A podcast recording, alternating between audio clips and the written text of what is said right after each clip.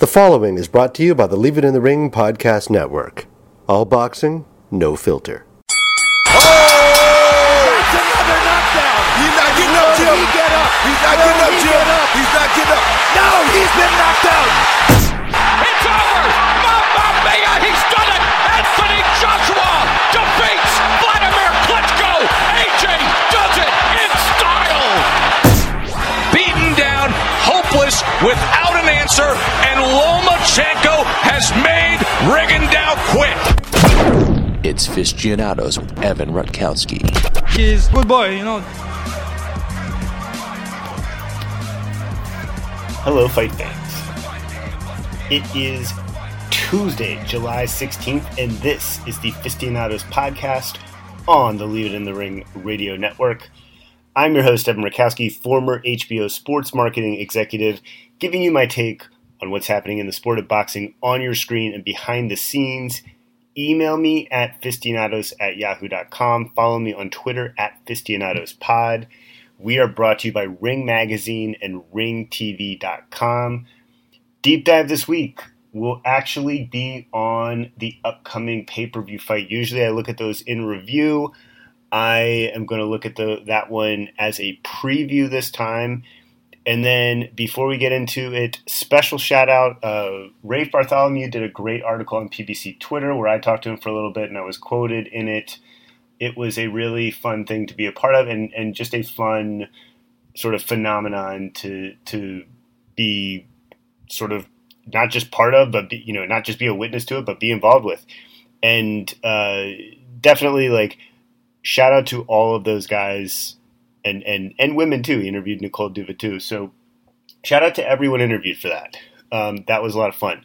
All right, let's jam through the review section here. Kind of a longer deep dive that we'll do. So let's try to get through the Fourth of July weekend stuff quick. There wasn't a whole lot of action. Really, no ratings to report. The ESPN Plus card from Kazakhstan had Nordine Oubaali beating Arthur Villanueva by KO6. DAZN had a foreign card that wasn't super noteworthy. So, follow again quite a few shows on from all over the world, and we'll talk about all this sort of in a larger context in a second. But let's just get through it. Um, on Friday, July 12th, from Osaka, Japan, on ESPN Plus, Ryota Murata wins by KO2 over Rob Brandt in the rematch for Brandt's WBA regular title. The undercard had Ken Shiro winning by K- KO4 over Jonathan Taconing. These were really fun fights to watch, and for Murata specifically, I mean, it sounds like there's a rematch clause for Brandt, and the winner of, of that third fight is a player in the division. I mean, Murata does crazy ratings in Japan. I think over 11 million people watched it, and it did some absolutely bonkers numbers in terms of total percentages of, of populations watching it there. Uh, but this this fight, if there is a third fight, it, it fills a void for ESPN and Top Rank because there isn't an obvious opponent for either of them fighting on the ESPN platform or, or pla- one of the platforms. But you know, both fights have been really fun. I'd be psyched to see it again. There was also a ShoBox card. I don't normally go over this stuff, uh, but just for the context of the entire weekend, it wasn't super noteworthy. I think it did about 220,000 viewers, uh, but there was a ShoBox card on Friday night. So on Saturday, July 13th, a really busy day with three sort of uh, US based cards that, that weren't prime inventory, but let's go to the UK one first. On ESPN Plus, Daniel Dubois defeats Nathan Gorman by KO5, and Joe Joyce beats Bryant Jennings by unanimous decision. This was a, a pretty fun card to watch. I mean, you know, one of the things I think that was interesting here for me, and this is just as a viewer, we're so used to watching finished products fight at, especially at heavyweight in the U.S., because most of the time there's not that many American prospects where we see their rise up on TV. And so when foreign guys come and fight, we usually see them later in their careers, or or we've gotten conditioned to only watch uh, the bigger heavyweight fights, just because up until the last couple of years, the division has, has not been uh, with a high profile in the United States. So you sort of only see the big ones. Anyways, larger point here. neither Dubois nor Gorman are, are finished products, and you saw it in the fight. I mean, I actually, I actually think both of them have really strong potential. I mean, definitely Dubois. Gorman does too, though, and we we didn't like these guys are young, and and, and they didn't look really remote, not remotely close to finished products, but they're they're young for heavyweights too. Like they're really young for heavyweights. I mean, these guys could both end up being really good.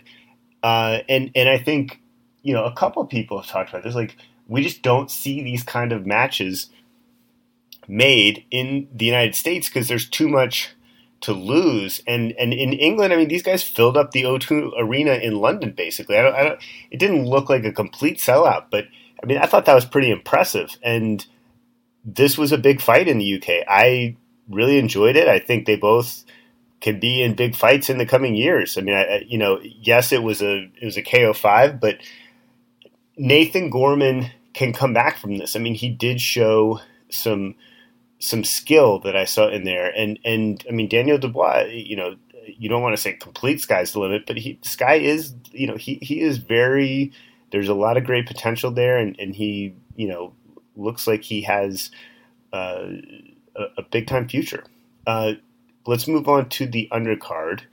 Joe Joyce looked really good too. He won a wide decision. I think it easily could have been scored closer. Um, and the narrative with Joyce is that he has really slow hands and he's old and they need to rush him. And, and those are both correct. I mean, yes, the dude has really slow hands. But when he stepped up and like, he's taken fights with increasingly higher levels of competition, the one point I think is just worth making here, and, and I'm not trying to be a, a Joe Joyce hipster here. I'm just saying we have yet to see this come come back to haunt him. And maybe he won't be able to overcome that lack of hand speed at a higher level than Bryant Jennings. But like one of the things about the heavyweight division, I mean, there's actually in in this day and age, there's not that much. Uh, you know, there's basically two higher levels than Bryant Jennings. I mean, there's like a top four or five once you include Usyk, and those guys are levels above Bryant Jennings. And then there's another group of like five or six guys, maybe seven or eight or something like that. And then after that level, you're at the Bryant Jennings level. So if it hasn't haunted him yet, I mean, there's all of a sudden it's like, well, when is it going to haunt him? And I'm not saying I think Joe Joyce, I think this will come back to haunt him, but as he continues to step up, I'm, I'm really excited to see where the level it is that, you know, what level it is that actually you know, makes him pay for it because he's got a lot of other interesting attributes and I think he makes good fights. Um, and, and it's just, he's never going to have the hand speed so it's interesting to watch him figure out how to compensate for his lack of hand speed. You know, and, and look, I mean, I think if he would step up to a Dillian Whyte or an Adam Kownacki, he'd probably lose. But I'd love to see him fight like Gerald Washington or something like that. I mean, you know, I'm I am interested in in continuing to watch the Joe Joyce experience, and I like it when people get moved along this quickly. Uh, so moving over to the US, staying with ESPN, or the ESPN family of networks, but we're on regular ESPN now. Shakur Stevenson beats Alberto Guevara by KO3 at featherweight from Newark. Joshua Greer beats Nikolai Potapov by a really close majority decision at bantamweight in the undercard. The show averages 530,000 viewers and was the number 20 cable show of the day uh, and and 530,000 viewers is not a great number in terms of total viewers. And and when we get to the PBC, PBC show, neither is that. But I want to take a minute here, just because we're sort of looking a little bit deeper, just as this at this weekend in particular, just because I think it's so representative of what boxing has become in this day and age. And I think it's in some ways it's like everyone's fear, but also why there's so much excitement around like how many just the sort of sheer quantity of fights that can get made. So for further context, the 530,000 viewers, it is a low overall total. It's not as bad as you, as it actually looks like on paper, though. First of all, kind of a bad day for TV ratings in general. I mean, just in general, in terms of the the major networks, Fox like no one had a good night on Saturday night. Fox only averaged 2.2 million viewers for its Saturday Night Baseball, and I think that was like the second highest rated show of anything. Or you know, I think that there may have been a few. You know, there was I think like NBC Nightly News won the night or something like that. Like just not a great, exciting night of TV. When you go to cable, like Wimbledon did pretty well for ESPN in the morning, and kind of like everything else on TV, didn't do great at all, really. Um, I mean, usually when Top Rank uh, gets a rating like this, where there's they're in the 500s, they're below 600, it's usually like the number 40 or 50 or 60 show of the night. It was the number 20 show overall for the day, and some of that is because it was at, on at a later time. Like it, it comes on at 10:30 p.m. and by airing so late, you know, it you're it, it, the TV universe becomes a little bit different.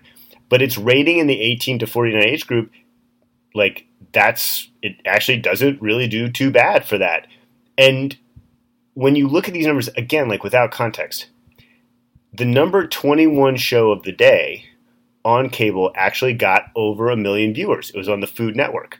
But that show crushed it in an age demo that no one cares about. And Top Rank actually did, you know, especially for men 18 to 49, did pretty decent. I mean, it, it like very decent, respectable numbers in that group. And that's kind of what drove it to get such a, not a high overall number of viewership, but a high enough rating just to, to be respectable. I don't want to sugarcoat this. I just want to say, today in particular, when there were four fight cards on, you can paint a picture that this isn't a warning sign yet for and and I keep saying I'll do a show on Top Rank. I, I guess that's going to come next week. The, the, you'll you'll see why this week. This week, I think the the pay per view stuff is a lot more interesting. But you can this this kind of a rating when you do. I mean, this was ESPN's second best show on of the day on cable TV in terms of overall ratings. So this isn't the warning shot um, for oh it's it's not looking great. It you know this was ESPN's second highest rated show of the day. All right. Let's move on. On DAZN from Carson, California, Rey Vargas defends his WBC junior featherweight title uh, with unanimous decision win over Tomoki Kameda. Also on the card, Ronnie Rios with a KO, over, KO 6 over Diego De La Hoya. And then a couple Golden Boy prospects losing in tough matchups. And again, no ratings for this. Kind of an underrated gem of a TV card where we saw Golden Boy put on some really interesting fights. The crowd was really into it. And, you know, you saw some guys that were, you know, supposed to be quote unquote hyped prospects lose to tough opponents. Like Golden Boy actually put him in tough and it made for good TV. Like it, it wasn't, you know, like people got tested and you and you, you saw it was pretty exciting. I mean, look, the main event was boring, and I think we're at the point now with Rey Vargas where we need to see. You know, he's just such a, a, physically weird fighter for the weight class that we need to see him in big fights at that weight class, or we need to see him move up or something. Um, but again, like I got through all of this television. You know, it took me till Monday night to get through it all, but I'll be honest, like there are plenty of weekends that put on much worse overall fight cards with much more mismatched, you know, fights than, than this weekend overall. And on that note, let's move on to the FS1 card. Jamal James beats Antonio DeMarco at welterweight by unanimous decision. Gerald Washington wins by KO 8 over Robert Helenius at heavyweight. Charles Martin with a KO 4 win, and then Bryant Parral with a KO 3 win to open. The show does 234,000 overall viewers. It was the 140th ranked cable show of the day. And, you know, again, like, pretty fun fight card. Like, Jamal James versus Antonio DeMarco, really fun to watch. Gerald Washington uh, with against Robert Helenius, like, high drama and, and really fun. And I think there were actually some stakes. You know, like, there, there was the winner of this fight at heavyweight, like, probably puts themselves in a position to get an interesting fight. I mean, you know, again, before people go off and say this is a terrible rating, 234,000 viewers, again, it's like the top rank situation. I don't want to sugarcoat that, but and, and especially 140th ranked cable show of the day, like definitely don't want to sugarcoat that. But look, 8 p.m. start puts it in a much more competitive time slot than top rank at 10:30, and you know not a whole lot leading up to it, and just based on the pure audience it gets, like just for context, the number 142 ranked show of the day was on National Geographic, and it came on at the same time at 8 p.m. and it did 578,000 viewers. The reason FS1 gets a better rating was because it did better in in the demos that mattered. Uh, and again, not to say it did great. I'm just saying add context so you can't look at the view total, you know, just the total viewership number and say, oh, it's crap, like no one cares. No, there, there's more to it than that. So, a note on the good and bad of, of the show just as pure programming. So, like, the co-main and main event fights were really fun fights to watch. Like I said above, like really enjoyable. Like maybe not the highest skill level in the world, but like definitely compelling TV and good fights. Just this show was scheduled to be two hours on on my guide where I recorded it, and they scheduled four 10 round fights. Like, let's just be honest here. The first two fights were complete mismatches. They did not need to be on TV, and you had to extend your DVR by a full hour if you wanted to catch the two fights that mattered. And this is something I actually I get messaged about this on Twitter quite a quite a bit actually. Like, why do they do this? And I don't really know the answer to that. I, I you know, PBC is known for putting lots of fights on its cards up and down which makes it more difficult overall to schedule the fights that you want to see on um, TV, basically. But this one like started right on time, and I, I just don't know, you know, like they're making the point on the broadcast about how the one guy is, you know, is a waiter at. Uh, God, I couldn't can't even remember like Ruby Tuesdays or something like that, and it's and it's like we don't especially on a weekend where there's six cards on Friday and Saturday, like I don't need to watch Charles Martin's comeback fight against, you know, a, a, waiter from Ruby Tuesdays or whatever. So that would be my only complaint about it. But like, look, the two fights that mattered for this were really compelling. So all in all, I mean, this weekend, two fight cards on Friday, one on Showtime, one on ESPN Plus four fight cards of note on Saturday, one on ESPN Plus, one on ESPN, one on FS1, one on DAZN. I'm not even counting the Amir Khan card from wherever it was in the Middle East. There were actually some really solid undercard fights here. Like there were some well matched main events. There were meaningful foreign fights in other parts of the world. There's nothing really significant that would break out past the niche boxing community in the United States. It showed in the ratings, like again, I want to add context to them, but none of them were really that high at all, and they they weren't the disasters that some might suggest. But this is the boxing world we live in. Like so much content, and the good parts are that some of these fights are getting made, and you can build off of it the bad parts are that this is so much you have to be the most hardcore fan of the hardcores to watch all this stuff and it is actually it, like it, it affects your life to watch all this stuff i can't even imagine how people could do it live you would basically just you know you you would have to not have a job and just sit there and watch it all live and this actually kind of timed out so you could but I, I just don't know how people would do it so that is boxing in 2019, basically. Um, at least on, on weekends like this. And it's not to say that the product isn't good in some instances. It is. But let's move on to the deep dive. Actually, before we get there, I did. I got a lot of feedback from my last deep dive on Canelo. A few quick things here. Uh, some people, and I got more than one message about this. Some people took it sort of that I was being negative on Canelo, and that's not what I was doing at all. I mean, I, I like I want to be clear. I think there's a deep divide in core boxing fans between Canelo and Triple G, and you know some Canelo fans in particular thought I was letting Triple G off the hook here because he signed a big contract too. But like to the Canelo fans, let me just say this: like your guy holds all the power here, and it's really not about letting anyone off the hook. Like Triple G got his hundred million dollar contract because of Canelo. He's like Triple G as as the A side is probably not worth hundred million dollars for five or six fights or whatever it was on the open market. He's worth that much because of Canelo, because Canelo exists and a Canelo versus Triple G fight is so much bigger than any other fight that DAZN could make. He's he's not worth the money without Canelo, and right now Canelo is making sure that he understands that part. So I think like to the Canelo fans, take that as a compliment. It is noteworthy and almost even comical that he relishes the position the position that he's in so much that he's almost even willing to bite the hand that feeds him. Uh, but we'll see where it's going. Like as of right now, uh, it became pretty clear. So DAZN has only approved two fights for Canelo in the fall, according to uh, Mike Coppinger.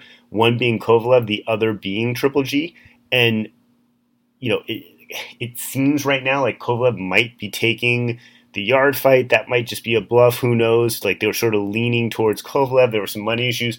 But just so people understand how this works, like this is actually pretty common in terms of how networks make fights. Even for the biggest of stars, like there's usually an approved list of opponents.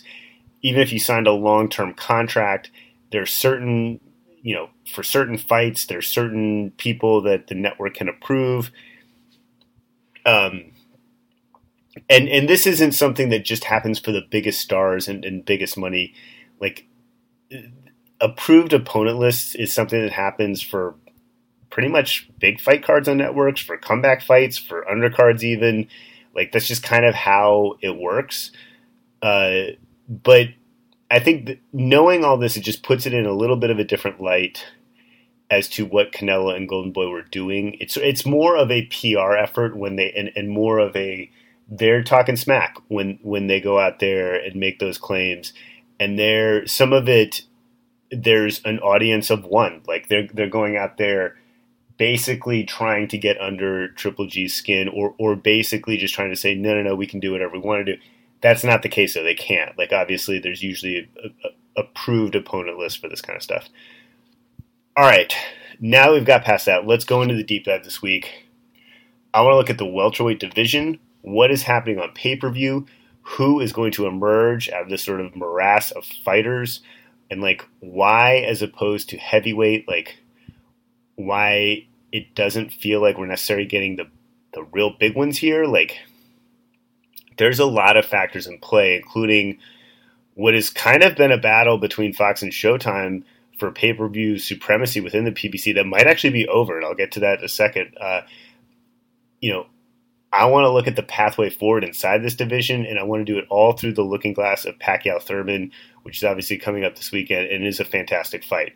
So let's start with what's happening this weekend because Pac Thurman is one of those rarities in boxing uh, where it is a big fight, it's a meaningful fight, it's a closely matched fight, and that's the kind of trifecta you rarely pull off in general like maybe you get two or three of those each year at the most. I mean, there are stretches of multiple years where if you look back in the last 15 or 20 years, there's a couple stretches where we didn't even get one of these in certain years. And, you know, maybe you got some of them, like, there, but there'd always be an element missing. Like, maybe you had some big fights, but they weren't close, or some big fights that were close, but they weren't actually really meaningful in terms of anyone's career narrative or historical significance. Um, but I think I think there's really dynamic changes that are happening in the pay per view marketplace right now. I think they're going to change the landscape for, in the future, for, both in good and bad ways for fighters.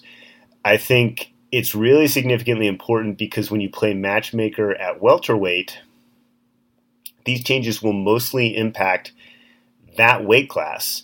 And you know, we've said here numerous times. I mean, there's basically three glamour weight classes: it's heavyweight, middleweight, and welterweight. Well, middleweight right now, at least for the top commercial guys, is dominated by DAZN, heavyweight is interesting because while DAZN has a lot of the top 10 guys, it's really now four guys at the top commercially. And the big fights are taking place all over. So, I mean, like AJ Ruiz 2 is on DAZN. Wilder Fury 2 looks like February on pay per view. Uh, but both guys have fall fights first, where Wilder's is, is headed towards pay per view. We don't know where Fury's fight is headed. You know, we don't really know who Fury's fighting. Uh, I think the really big fights at heavyweight, the really big ones, not you know, not the other ones, but the really big ones are now big enough in a certain stratosphere that some of the nuances that we're about to get into may not even affect those that much. Like they may just be so big that they're going to do whatever they're going to do in terms of pay per view buys or or subscription, uh, you know, driving fights for DAZN. But for welterweight, I mean, let, us look at Pacquiao Thurman on, on pay per view. It is a harbinger of things to come, or at least I think it is. So let's let's get into it. Let's unpack this. So Pacquiao Thurman, this is a classic pay per view fight in a lot of ways. Like Pacquiao is still the commercial draw here based on his performance in terms of pay per view buys against Broner, we're sort of back in that world where Pac, like, you know, there, there's not a universe against, you know, a known top opponent where Pac is fighting anywhere besides pay per view. Like he, he is a legit pay per view fighter at this point. Like maybe if he was on DAZN, he'd be, you know, not quite in the Canelo stratosphere of DAZN pay, but he he would be in that hey, that is a DAZN quote unquote pay per view card that you're just not paying the pay per view price for. And if you look at the reports, the reports for Pac Broner was it was just under four hundred thousand buys, and like if you look at it in, just in a traditional sense of how five years ago we looked at pay per view, like Broner and Thurman aren't that far off in terms of opponent. You know, Broner is clearly he has a more devoted fan base and, and, and probably a larger fan base than Thurman. But Thurman can counteract that by he's still pretty well known. And he's actually been in some of the most watched fights on TV networks in the past 10 years, basically. And, you know, time buys or not. And he's undefeated with a legit belt. Uh, he loses points sort of for having that long stretch of inactivity. But oddly, coming back to Pacquiao that that inactivity it would traditionally hurt the fight, but maybe in this case it actually doesn't hurt the fight that much because Thurman would traditionally in a fight like this be looked at the hungry young lion who's going to you know take out the older savvy vet. But Thurman looked so rusty in his last comeback fight. Uh, and, and, still drew a decent audience if you look at the peak audience, which matters most just in terms of purely isolating Thurman's fan base that rustiness, like it wouldn't help the fight if we were talking like prime Pacquiao, but we're talking 40 year old Pacquiao, and now it's like essentially a 50 50 fight. I mean, the odds makers started with Thurman as a slight favorite, like, and have now flipped it so that Pacquiao's a slight favorite. But either way, in terms of Vegas odds, just from a, you know, 20,000 foot view, like this is as close to a 50-50 fight as you're going to get. And like, yes, they're on the, you know, for the, for the betting public, there's going to be smart betters that are just going to be able to get that dream scenario where they bet on Pacquiao plus 150 or in the early odds, you know, or plus 125 or wherever they got him at. And then there's enough public money that goes on Pacquiao. They might be able to get Thurman at plus 150. So they're just going to make money no matter what. But, you know, 20,000 foot view, it's a coin flip fight basically, and it's even that it's not just Vegas odds makers. If you ask like 20 boxing journalists or experts or whatever, you know, probably half of them would pick Thurman and half of them are going to pick Pacquiao. And I think that adds intrigue to the fight. It's for a legit title. Thurman is undefeated and, and this has a real title and, and, and really is probably the closest thing to a division kingpin that exists in terms of resume. Uh, and and basically, I mean, Pacquiao has a weird secondary WBA title, but Thurman has the WBA title. So they're basically fighting for the real WBA title. But you know, when you look at the other fighters, all of them have won titles fairly recent, recently. I mean, Thurman has had his for a while. And Pac almost certainly needs to win this fight to have any hope of getting Mayweather back in the ring, which is clearly the biggest payday that, that Pacquiao craves, you know, for money and legacy too at that point. Thurman has a lot of stake too. I mean, he takes serious steps back if he loses to a 40 0 Pacquiao. Almost everyone will start to question his desire to box, which, and, and, you know, basically they already have been questioning that, and they should be questioning that. I mean, anytime you have the injury history that he's had, uh, and and really it's just the injury history of the last two or three years. Like th- these are all recycled media points that I'm listing right here, but they're legit points. They add to the intrigue of the fight. And for Keith Thurman, if he wins, you can start to think of Keith Thurman as a legit pay per view fighter, even though this is his first one. Like he could possibly even be the A side of an of an upcoming pay per view, and it could be a financial success. I mean, that's a, a humongous step in your career. So that that's really important for Thurman. The PBC has a lot of stake here too, and look more on that in a second. Um, but the overall point here is when you add in all the factors described above, in the old pay per view universe, you point to that Pac Broner number and you think, well, all else equal, it should probably do around that number again, maybe a little bit more because Pacquiao Broner was in January. It's not a traditional pay per view time. There are a few other questions for that fight that it answered pretty well.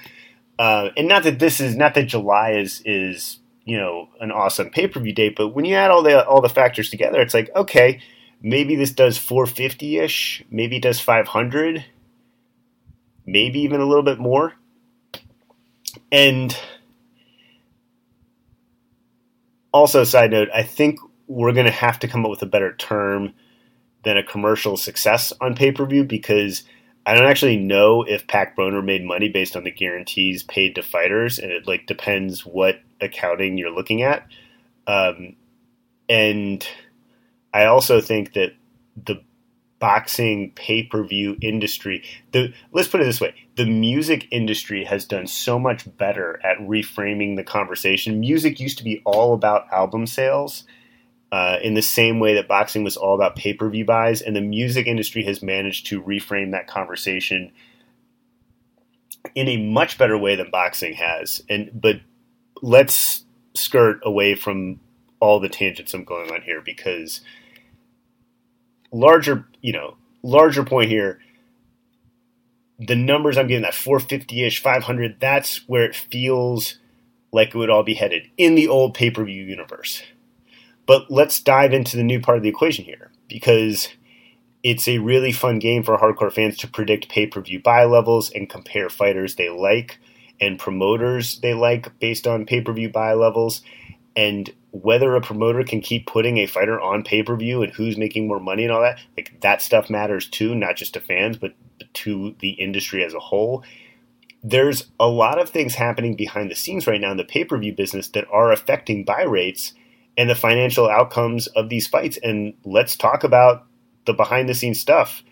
But after this part is over, like let's discuss how it affects that fun game of that boxing fans play, you know, at the bar having a drink, where you play matchmaker, where who should fight who next, because we're at a really interesting point where the financials will actually determine a lot of the matchmaking right now.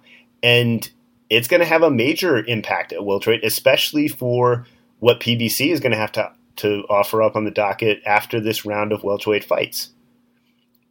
First major point here, it's pretty clear to me through industry sources and industry actions that networks are getting involved in pay-per-view deals in terms of negotiating the splits for pay-per-view kind of in an unprecedented way. I mean, this should look, this should be obvious at ESPN and you know with Top Rank just because what happened with ESPN on that UFC deal. I mean, the cable industry used to rely on the WWE network, or sorry, the WWE and the UFC. The WWE was a few pay per views a year. UFC was doing 12 pay per views a year for the cable industry. ESPN just sort of came in, made that ESPN Plus deal where ESPN Plus is now the exclusive distributor of UFC pay per views and they took 12 events a year, at least three or four big time events that are big time revenue generators from the cable systems. Well, it's pretty clear Fox is getting involved too, and they're getting Fox is getting very tough with the cable companies too. I mean, they're doing it to such an extent that they're I mean, basically PBC may send all of their pay per view fights to Fox instead of Showtime because of what Fox is negotiating with the cable systems. This even includes the Deontay Wilder fights, which side note is crazy for Showtime because they just kind of broke their pay scale for nothing if they're going to end up ha- seeing Deontay Wilder fight on pay per view on Fox. But like, let's dive into this part first because this affects Pacquiao Thurman in a real way. And basically, what is happening, and and let me couch it by just saying what I think is happening. I mean, obviously, this is stuff people are telling me, and this is stuff I'm seeing in the marketplace, you know. But Fox is basically negotiating better splits in their agreements with the cable systems. They're using their leverage with the cable systems to do so. And I'm not really taking a moral side on this. Like, I think at the very least, we can all say that these deals, like these deal structures, are incredibly outdated. But Fox is probably getting a much higher split than HBO or Showtime ever got. And then they're squeezing the cable systems and getting a, a much better overall split for the you know for the event. And PBC is seeing a huge benefit from that. And let's leave PBC out of this for right now because it almost doesn't matter which promoter or in the you know in the PBC cases content provider that a network is using because this could just be you know if ESPN was doing this and I'm sure they will be doing a, a version of it as well top rank would benefit from it too it's what is happening though might have a huge impact on pay-per-view buys because there are advantages and disadvantages to using a model like this the big advantage is something I tweeted about a few weeks ago. I saw an ad for the fight on the Women's World Cup final, which got huge ratings. Like Fox is now contractually and financially incentivized in real ways to promote the event on a national level. And we're seeing that in a big way. I mean, the Women's World Cup finals ad, like that happened. I mean, if you want to get super technical, it technically happened like a few minutes before the start of the game. So maybe it was still technically the pregame show, and that might have cost less than an actual ad during the actual game.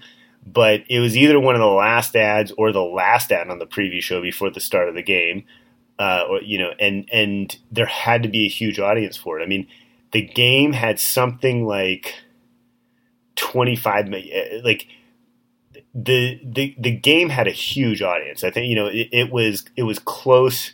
I think when you count both all the networks involved, it might have been 25 million. Like the Fox in particular might have at least been at 15 or something like that. Um, and during the two, like just for context, like during the 2015 Women's World Cup, the final ads were like five hundred thousand dollars for a 30 second ad for that. And I mean, I'm sure they've gone up since. Maybe you can say they're cheaper on the pregame show again, but like this is this is several hundred grand for 30 seconds that Fox is, is spending right here, or at least costing themselves in revenue. The other stuff Fox is doing, like I've definitely heard, like I've heard live reads and ads on Fox Sports Radio when I drive around. FS1, I've seen it all over FS1, and they're definitely talking about it. Like Fox as a whole is definitely getting behind this fight in a real way. Like you're seeing these guys everywhere on Fox. But if you're squeezing the cable system, there's a big swing going the other way as well. So, in the contracts negotiated for these types of fights, the cable companies all agree to play the ad to, you know, a number of times to get a certain number. Like they they would call it a total ratings point or gross ratings points.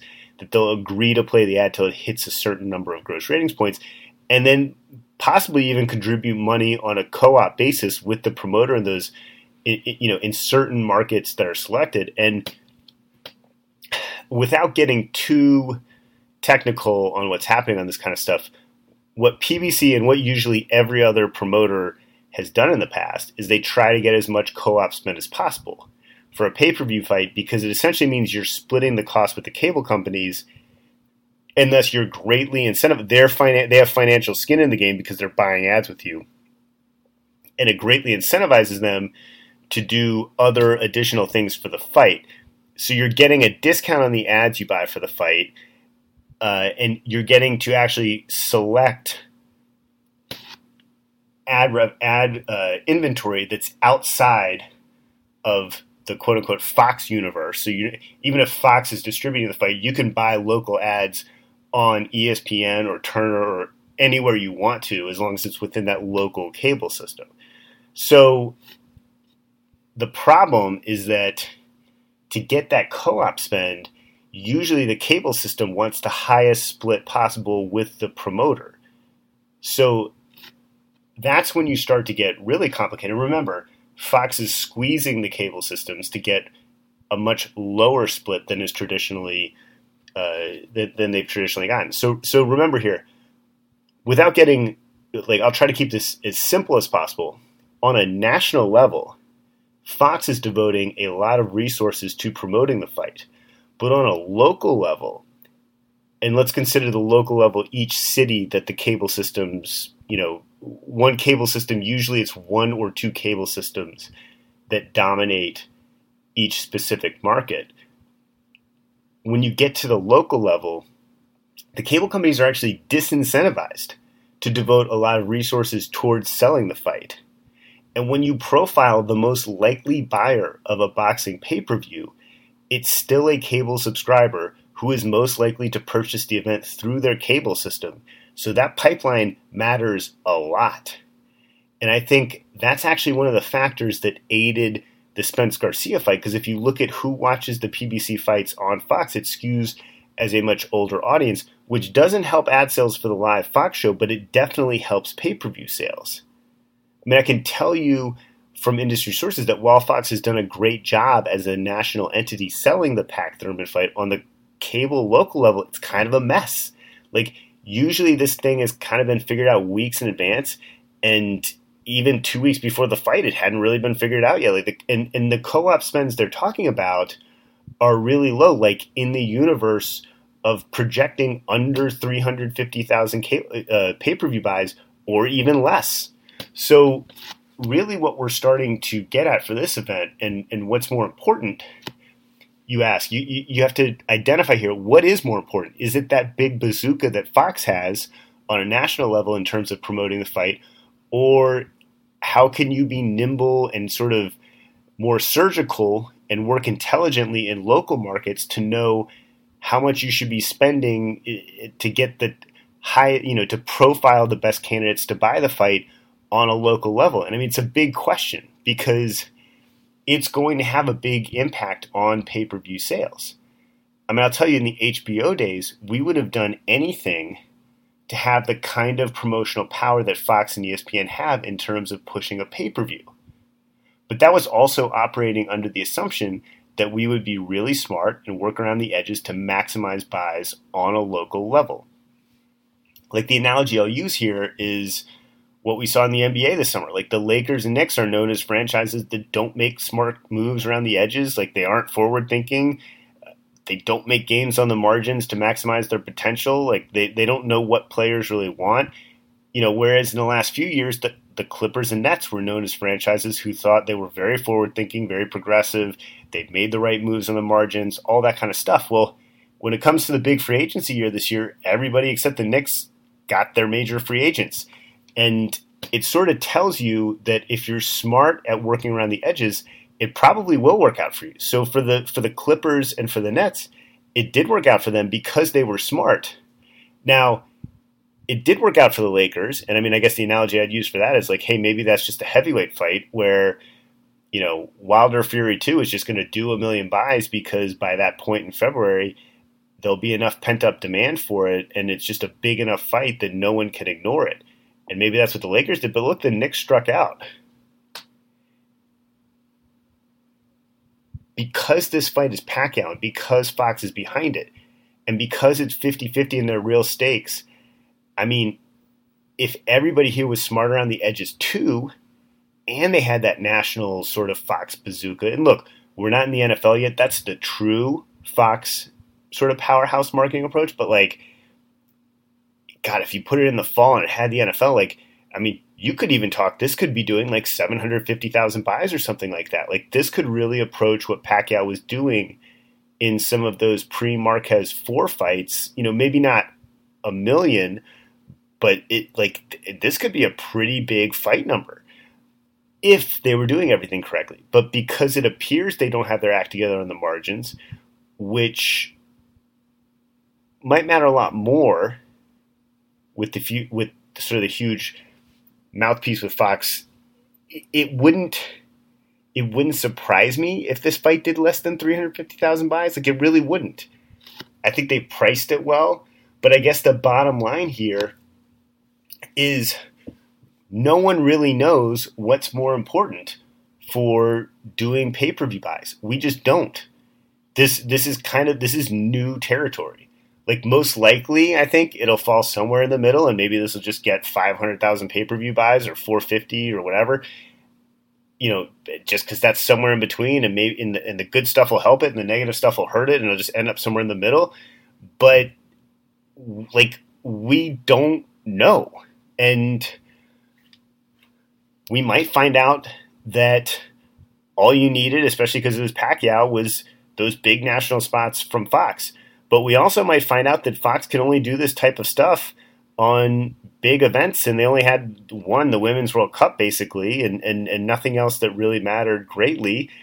And, you know, when you're not doing the local buys and you can only advertise, remember, Fox can only advertise like this on Fox they can't go into ESPN or Turner or, or whatever, 10 different cable networks and go into the local markets and really look at what what matters. I mean, once you get past that sort of 350, 400,000 pay-per-view by hump, like you're past the truly hardcore fan base and you're really marketing to the casual audience.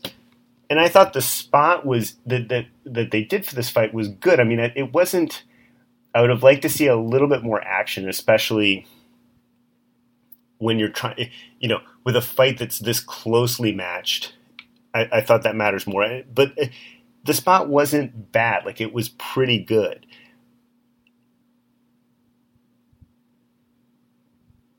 It it it helped market it to that casual audience, and I think maybe you could have done a little bit better. But it, overall, like I don't want to be that critical of it. It's pretty good. Like and when you look at what has happened so far this year, I mean, look, Spence Garcia exceeded expectations, but remember that was back when you know there was sort of you know Fox wasn't really squeezing the cable companies yet. They they they were offering some advantages, but not you, you didn't feel this pressure that you you hear definitely just emanating from the cable industry.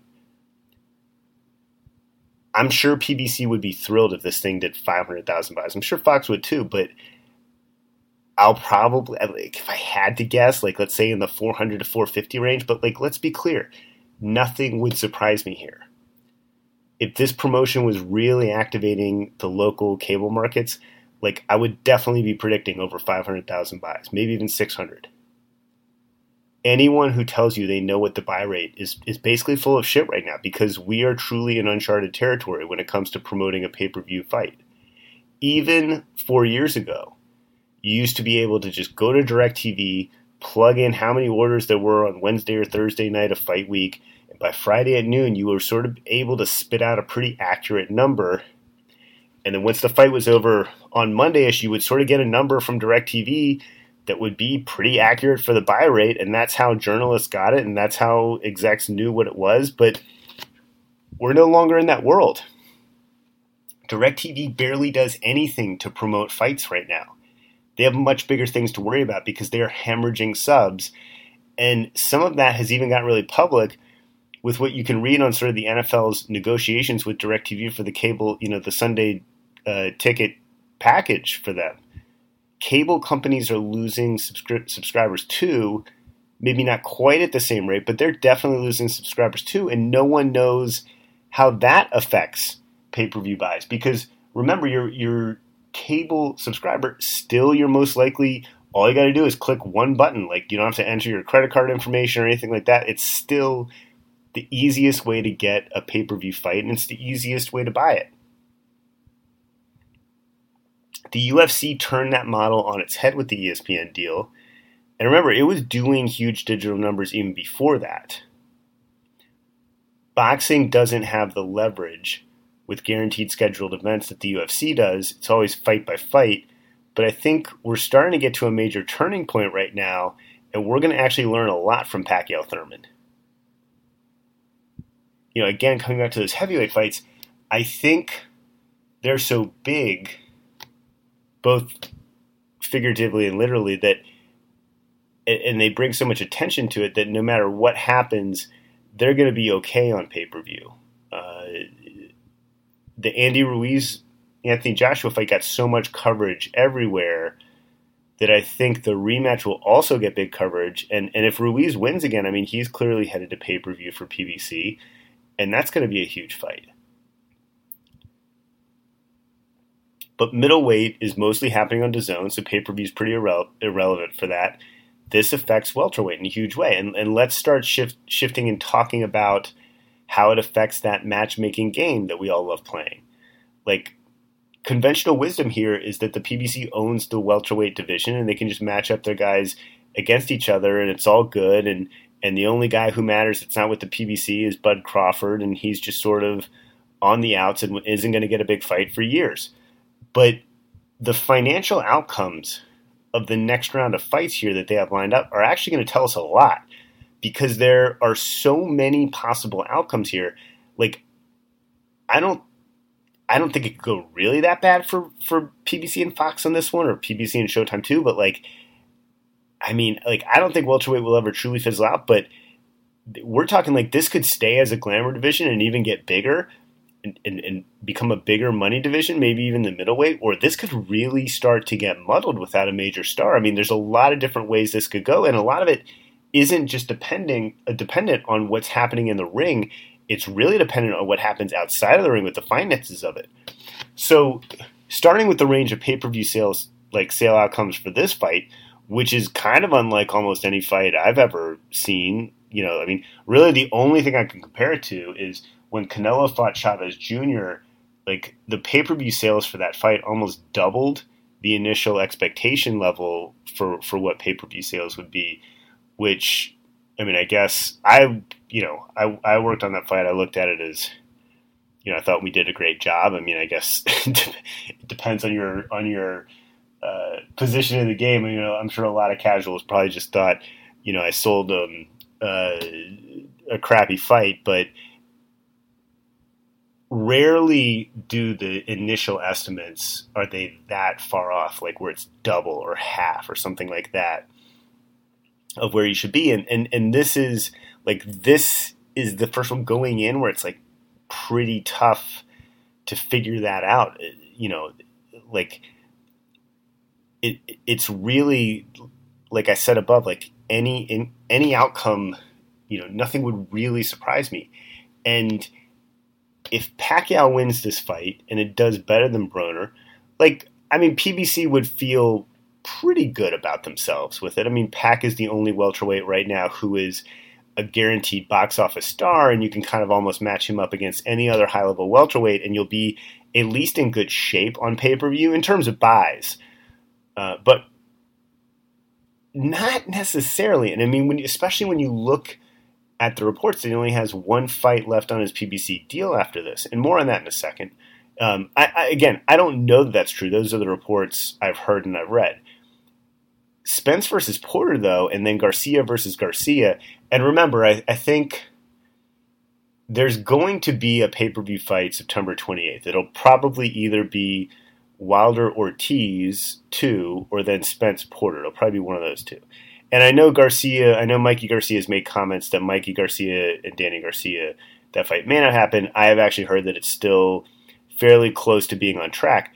But let's just look at the welterweight fights here. Spence Porter and Garcia Garcia, they, they're both fights. You can't imagine they're going to be too high in terms of pay per view buy rates. Like, like they're both really good fights that I want to see, but they bring huge commercial question marks. I mean, with Spence, you need to ask, like, did he do all those pay per view buys because he energized Garcia's audience with that Dare to Be Great fight for Garcia?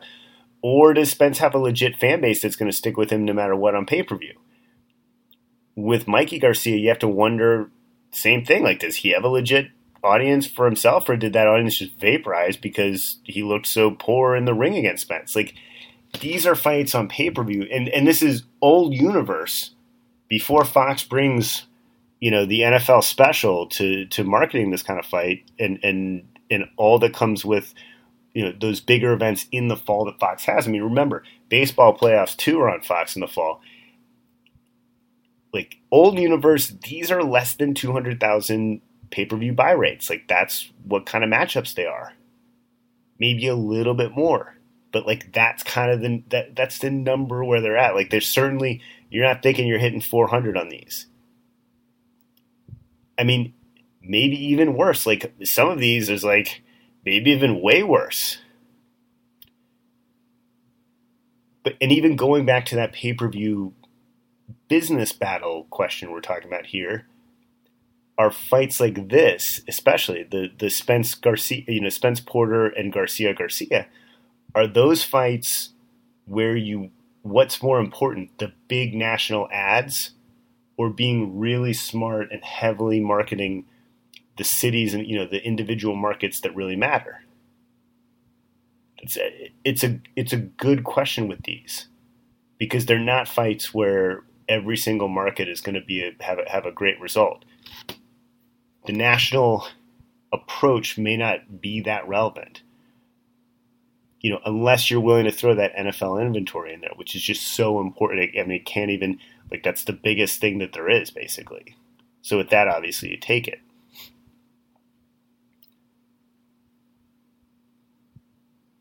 What do you do next for all these guys?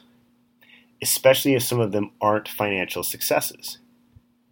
If Pacquiao wins and Spence wins, is Pacquiao really going to take that fight with one fight left on his PBC deal?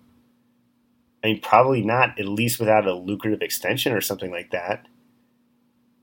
Pacquiao really wants Mayweather. And at this point, I don't blame him at all for not taking a Spence fight. I mean, that was kind of, he kind of didn't take a Crawford fight when he could have taken it plenty of times at top rank. I, you know, I don't see why he would just jump into that. I know he said he would, but who knows? I mean, he didn't look that excited about it in March when he was in the ring with Spence after the fact. If Thurman beats Pacquiao and then Spence wins, I think you could probably make Thurman Spence on pay per view. I think it would actually do pretty well. And that's even if Spence fight bombs at the box office. But is Thurman going to take that fight? He says this is a get back year for him. When do you even make that fight? Because it's still on the borderline. You still want to do it where you got the, the big NFL inventory. What happens if you can't make it during you know during January in the NFL playoffs?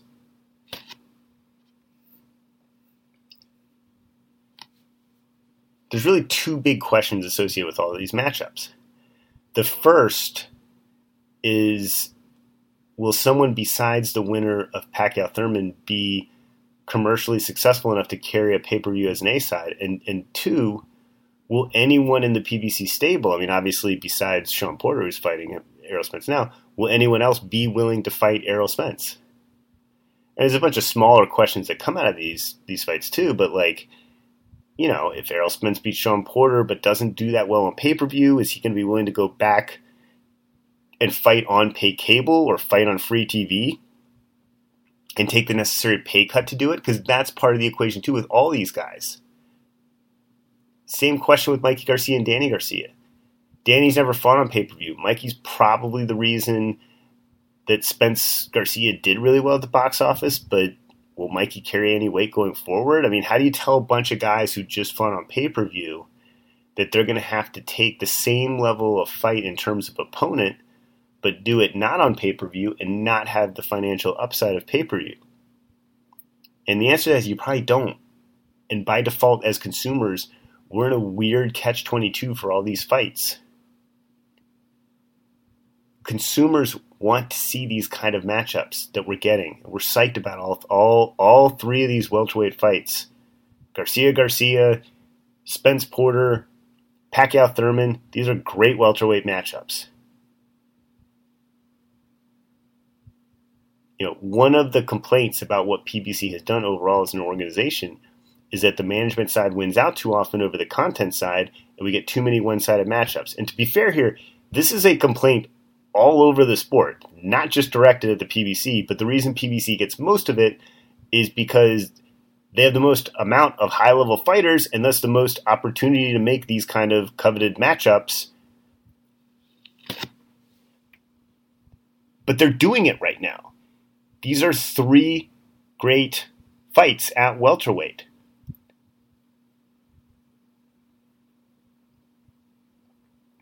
The other question out of this,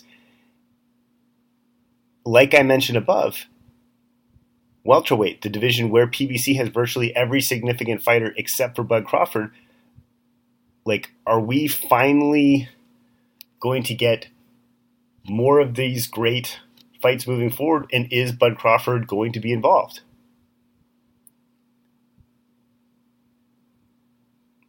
I mean, if Spence Porter and Garcia Garcia are low buy rates, Pac beats Thurman and holds out for a Mayweather fight, that's all totally reasonable. I mean, it might even be a likely outcome for this next stretch here.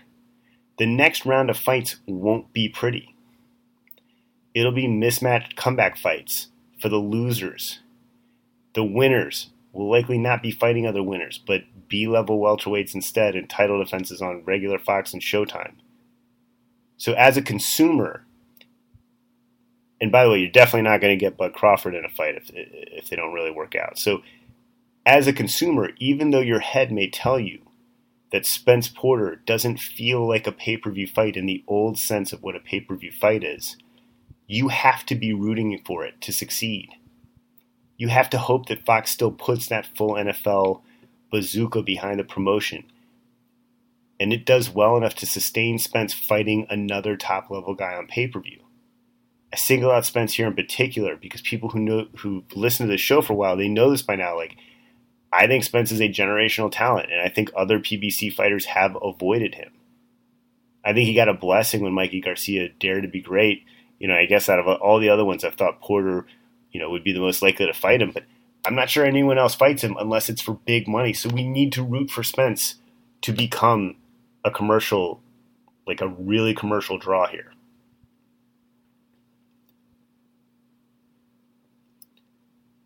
With Bud Crawford. It's on the wrong side of the aisle and all that, all, all, all, that stuff that comes with it. And to a certain extent, yes, Bud Crawford is on the wrong side of the aisle at welterweight. But I, I've never truly been sure that's the case. And I think there's a pathway here where we might see Bud Crawford fight one of the PBC guys, hopefully Errol Spence, faster than most people believe. Like I said, it goes back to Errol Spence. Like if he becomes a legit commercial draw against anyone, then maybe this isn't the case. But if he's somewhere in between, you know, that that term that I love to use, if he's neither fish nor fowl, if he's a pay per view fight against a great, another great fighter, but not against you know that just below level. Maybe maybe that fight happens sooner than we think. I don't see welterweights on the PBC side lining up to face Spence. So the only way that's going to happen is if his opponents can get overpaid. Because if you don't do that, all that you're left with is Spence taking care of mandatories like Carlos Ocampo again. You know, and there's a Pacquiao question I mentioned earlier. If Pacquiao wins, he wouldn't fight Crawford when he was with Top Rank. Why would he fight Spence now? And by the way, I don't think he's scared. I just, if he's 40. He doesn't need to fight these guys. Plus, if he's one fight left on his deal, God, you're one, you know, if you really need the money, you're just one fight away from starting another bidding war between PBC and Top Rank for your services. I mean, if you're PBC here, the best outcome for you is Thurman beating Pacquiao this weekend and it doing well on pay per and Spence beating Porter and having it be a pretty commercially successful fight as well, so you can make Spence Thurman next. That's a home run for several reasons for the PBC. Obviously, it means you can just make the fight on its own, and both guys are going to get paid enough so that they'll just want to do it. And it also importantly makes the winner of that fight a bigger commercial star than Crawford So then when you're ready to, to actually make the Crawford fight, your guy is the A side. But I think my overall point here is let's not sit here and say PBC has so much control over this division that we're five years away of seeing Bud Crawford in any meaningful fight other than, you know, what you know the the not that important fighters on you know welterweight fighters on top rank. I mean, that's just not the case. Like you you know, there's there's real pathways to us seeing Crawford and Spence fight sooner than everybody thinks. But going back to PBC, I applaud PBC for making these upcoming welterweight fights. They haven't aggressively matched their guys like this before, especially in such a consecutive fashion where we really see them build to something. Like most fans, I mean, I'm sure no one th- is thrilled that these fights are all going to pay per view and I'm sure one of them is probably going to not work out, especially with what I mentioned earlier about the cable systems and how it shakes out. I mean, it's going to determine what we see after this. Like, there's a worst case scenario where it doesn't build anything. And we just go back to seeing a bunch of, of the really good guys fighting in complete mismatches back on regular TV and then not even getting great ratings after that.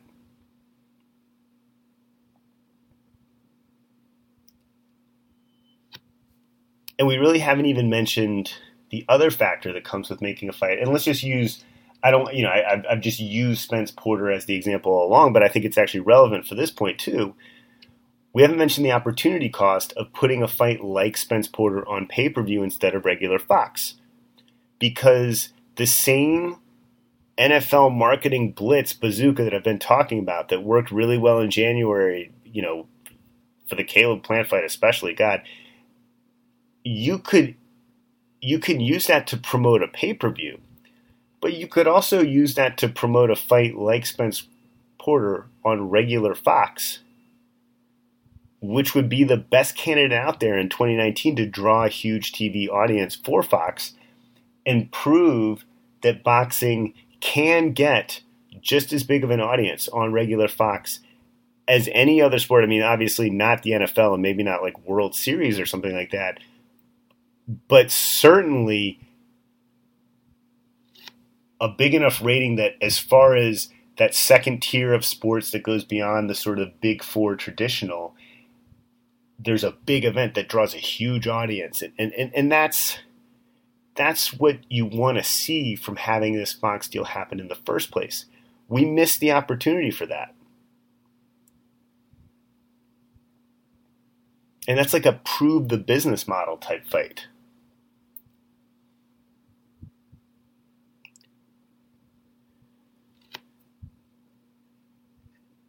You know, and going back to I know I know we've been jumping around here, but there's just a lot of different factors that affect all this. I actually think there is hope on the horizon for Crawford. And let me just talk a little bit further about that. He's going to take care of his mandatory in the fall. And look, whether or not Arum and Top Rank forced the WBO to make that mandatory now in, in sort of like a Machiavellian move – like, it's great in terms for the Crawford narrative. Like he has to take this fight. That's why he's fighting, you know, against Kavaliauskas that no one's heard of. But with the fight after that, I mean, Top Rank might have options. If Ramirez beats Hooker and wants to move up, like that's a legit option. If Top Rank can sign Prograis if he wins the World Boxing Super Series and he's openly said he wants to fight Crawford, like that's an option. I know Pacquiao is in, in the past and he doesn't want to fight Crawford. But again, I go back to that. If he really only has one fight left on his deal, and PBC won't give him Mayweather, you know, he certainly doesn't want to fight Spence, then if you're managing Manny Pacquiao's career, you got to get past that last fight, and then his services are up for bids and you're gonna have to dangle the Spence fight to PBC and the Crawford fight top rank, and that's what's gonna get you your payday.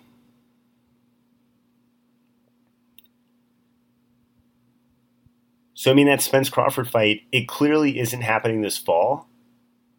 But there's a there's definitely a pathway to having it happen in 2020 that I think people are ignoring. So before we go into the preview section, I just want to say, and again, this has been a long deep dive with lots of, of twists and turns here.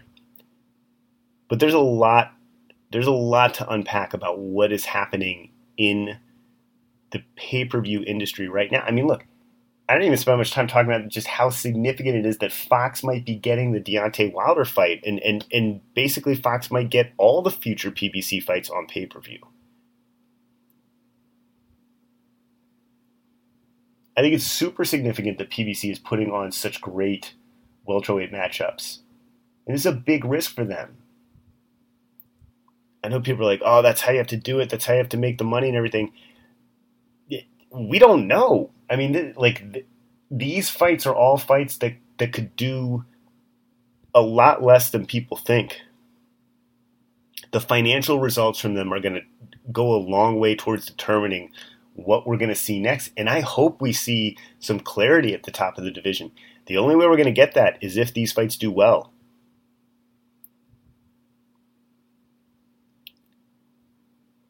All right, let's go to the preview section. Friday, July 19th from Oxon Hill, Maryland, on ESPN Plus, we have Teofimo Lopez fighting Masayoshi Nakatani in a 12 round IBF eliminator. Maxim Dadashev fights Subriel Matias in an IBF junior welterweight eliminator on the undercard. No odds on these fights uh, yet, which pretty much tells you something. But for me, the main event here is interesting. I understand why they did it and why they set it up. Um, I think it's a pretty good narrative for Top Rank. This is sort of the first round counterpart to that Richard Commey Ray Beltran fight and let's be honest, like Commey Beltran was exciting TV, but we probably knew Commey was going to win. Lopez Nakatani, I, you know, pretty much for me, anytime Lopez fights, it's interesting TV, but we probably know he's going to win. It gets it gets interesting if you know what what happens after this. I mean, I think uh, it's still it's a major step up for for Lopez this fight, and then Commey is a really interesting fight for Lopez, and it's a unification fight I think that's really smart to build that up, uh, and and that's a legit chance for a great rating on ESPN. Uh, when you look at the undercard, you know, Dadashev is one of those Russian prospects who's not really a prospect anymore. I mean, he's 13 0 at 28 years old. Couple of recognized names at this point. Uh, you know, if he wins this, I think he'll be the mandatory for Tevin Farmer, who, you know, in addition to being on his own, has now fought a couple unimpressive opponents in a row. Uh, it's a weight class where there's a lot of action. I've talked about this weight class a lot, and I, you know, interesting. Let's just put it that way. Interesting here. DAZN is picking up on on Saturday, the July twentieth. DAZN is picking up the Dillian Whyte Oscar Rivas card. I'm interested in some of the undercards. I mean, again, there's some really potentially sloppy heavyweight fun here with Szpilka Chisora and David Price, David Allen. But obviously, the main event is is really good. I mean, Dillian Whyte Oscar Rivas is a really good fight. Really interested in seeing that. And July 20th is a great day of fights. Whyte is around a four or five to one favorite in most books. Chisora is a little bit higher than three to one. It's a good comeback fight for him. And I think, again, with all heavyweights in this day and age, like these are all big fights. These guys can all be big time opponents against one of the, you know, main four guys in the division at this point. And uh, these are all good matchups. You know, let's go to the really big one, Saturday, July 20th on Fox pay per view. I think we talked Thurman Pacquiao to death, basically. But let's talk about the undercard here for a second. Yordenis Ugas versus Omar Figueroa in a WBC uh, welterweight eliminator. Sergey Lipinets, uh, Lipinets versus John Molina at welterweight, and then Luis Nery versus Juan Carlos Payano at bantamweight. Caleb Plant fighting Mike Lee for Plant's IBF super middleweight title in a non pay per view undercard on Fox. We'll also see Efe Ajagba there. I'm very curious to see how the undercard on Fox does. I think it's like this whole undercard in general is pretty fun. Like at least you're gonna have a nice long day of boxing entertainment. I mean, the main event is fantastic. As I said, I, I love the fight, and the undercard. I'll just say, I mean, I think it's an upgrade from most pay per view undercards we get. There's nothing that's can't miss. I mean, let's be honest about that. Like when you look at the odds, Pack is a slight favorite. I went over that in the beginning. Ugas is like a three to three or four to one favorite over Figueroa, and that fight could end up being good TV, but it also could end up not being good TV. I mean, I don't know. Like, and I don't really think it's that close. I think Ugas is a clear favorite here. Lipinets is like fourteen or fifteen to one over Molina, and I think that's even being generous. I think he could even be a bigger favorite. Nery's like a twenty to one favorite over Payano. Plant anywhere from fourteen to one to thirty three to one at most books. I think you know I would place it as 25 to 1, something like that. Let's move to the following weekend. Let's start with the Showtime card. Saturday, July 27th from Baltimore on Showtime. Gervonta Davis fighting Ricardo Nunez for Davis's kind of BS WBA junior welterweight title. Remember, Andrew, Andrew Cancio has the real WBA junior welterweight title here. Also on the card, Yorkis Gamboa fights Rocky Martinez at lightweight. Jezzreel uh, Corrales fights Ladarius Miller, also at lightweight. Um, it was only a few episodes ago that we did the deep dive on Showtime. This card is not helping things all that much. I mean, Davis is a really intriguing fighter, but his competition level uh, over the course of his career and really recently has not been great. I mean, Pedraza is a legit win. Maybe Cuellar is solidish but I'm not really sure what the next best win is, and especially since this is a loaded weight class, like there's plenty of opportunities for Davis to fight better guys than what he has, and Ricardo Nunez is just not that. So the other fights, I mean, they could be fun. They don't really feel like Showtime undercard fights to me. Gamboa versus Rocky Martinez, again, it could be really fun it's probably a couple years too late, and it feels like you know the worst version of it would be like a Fox time by uh, time by card, but like it it's okay. I mean, let's let's say it could be fun. Corrales versus Miller is you know probably not a fight that I need to see on Showtime. And Corrales was a legit fighter. We'll see if he still is, but no odds out yet on these fights. Also on Saturday, July 27th, Definitely the best fight of the weekend is on DAZN from Arlington, Texas. Mo Hooker fighting Jose Ramirez in a junior welterweight unification fight. WBO and WBC titles at stake. Also on the card, Tevin Farmer fights Guillaume Frenois, Fren, Frenoy, Frenois, something like that. Who knows? For Farmer's IBF junior lightweight title, and Murat Gassiev makes his debut at heavyweight against Joey Dawejko. Uh, the undercard fights aren't much better, or might not, not, might not even be better at all than the Showtime ones, and the the farmer wife, the farmer fight might be significantly worse. Um, he, you know, you give him credit for being active, but it is now also another string of uninspired opponents um, that he has been active against. So I'd love to see him in against someone tough next. Gassiev Dawejko is interesting for me. Just I know it gets set up as a Gassiev victory, but this is anything even slightly meaningful at heavyweight right now it's a significant fight and you're seeing a lot of them like the last couple weeks Gassiev is is a significant fighter who will make some good fights at heavyweight and Dawejko is apparently the guy who dropped AJ in sparring depending on what you believe. Really the main event though here. Super significant fight for a lot of reasons. Mo Hooker Jose Ramirez. It is TV friendly. It is closely matched. It's basically even odds. It is a title unification fight. The winner can possibly get a fight with the winner of the World Boxing Super Series and unify all the titles. It's the product of a network trade where Ramirez comes from the top ranked ESPN side, Hooker is from the Hearn Zone side. We love to see more of those. Depending on who wins and what happens next, there's really big fights on either side, like I said. Like, not only could be a WBSS thing, there could be a Terrence Crawford fight for, for the winner. Who knows where we could go from here it's really a big bet by Top Rank and Hearn that you know that their guy whoever their guy is is going to be victorious, and there's lots of spoils here for the winner. Uh, none of the other cards there's there's not odds out for any of the other undercards, but Ramirez is a slight favorite. It's basically even odds. It's basically a coin flip. I am now looking. I've I've almost gone an hour and twenty minutes. where I've just talked consecutively. I think this is my longest podcast to date. I'm going to leave it at this. I think I'm very excited to come back and talk about what happens in the pay per view results for Thurman Pacquiao. I'm very excited to see how these results shake out, and there's a lot at stake. Do not, do not, uh, you know, I, th- I, think I've talked it to death. There is a lot at stake here. Uh, my next episode is definitely going to be shorter than this because no matter what topic I pick, I don't think there will be quite so much information and quite so many ways to talk about this. But enjoy these fights. See you guys in two weeks. Talk to you then. Did you get what you was looking for?